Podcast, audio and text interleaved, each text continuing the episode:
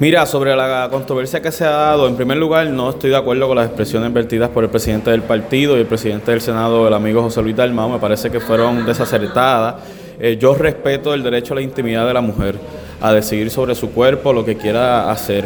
Por otro lado, no promuevo el aborto, ¿verdad? Si alguna persona, yo tengo hija, eh, tengo hermanas, si en algún momento alguna mujer me, va a preguntar sobre esa decisión, yo realmente respetaría su derecho a la intimidad, pero no soy una persona que promueva el que se aborte. Por otro lado, no soy quien para meterme, ¿verdad?, como política pública ni tampoco como legislación a un tema que es inherente a la intimidad de la persona, de la mujer.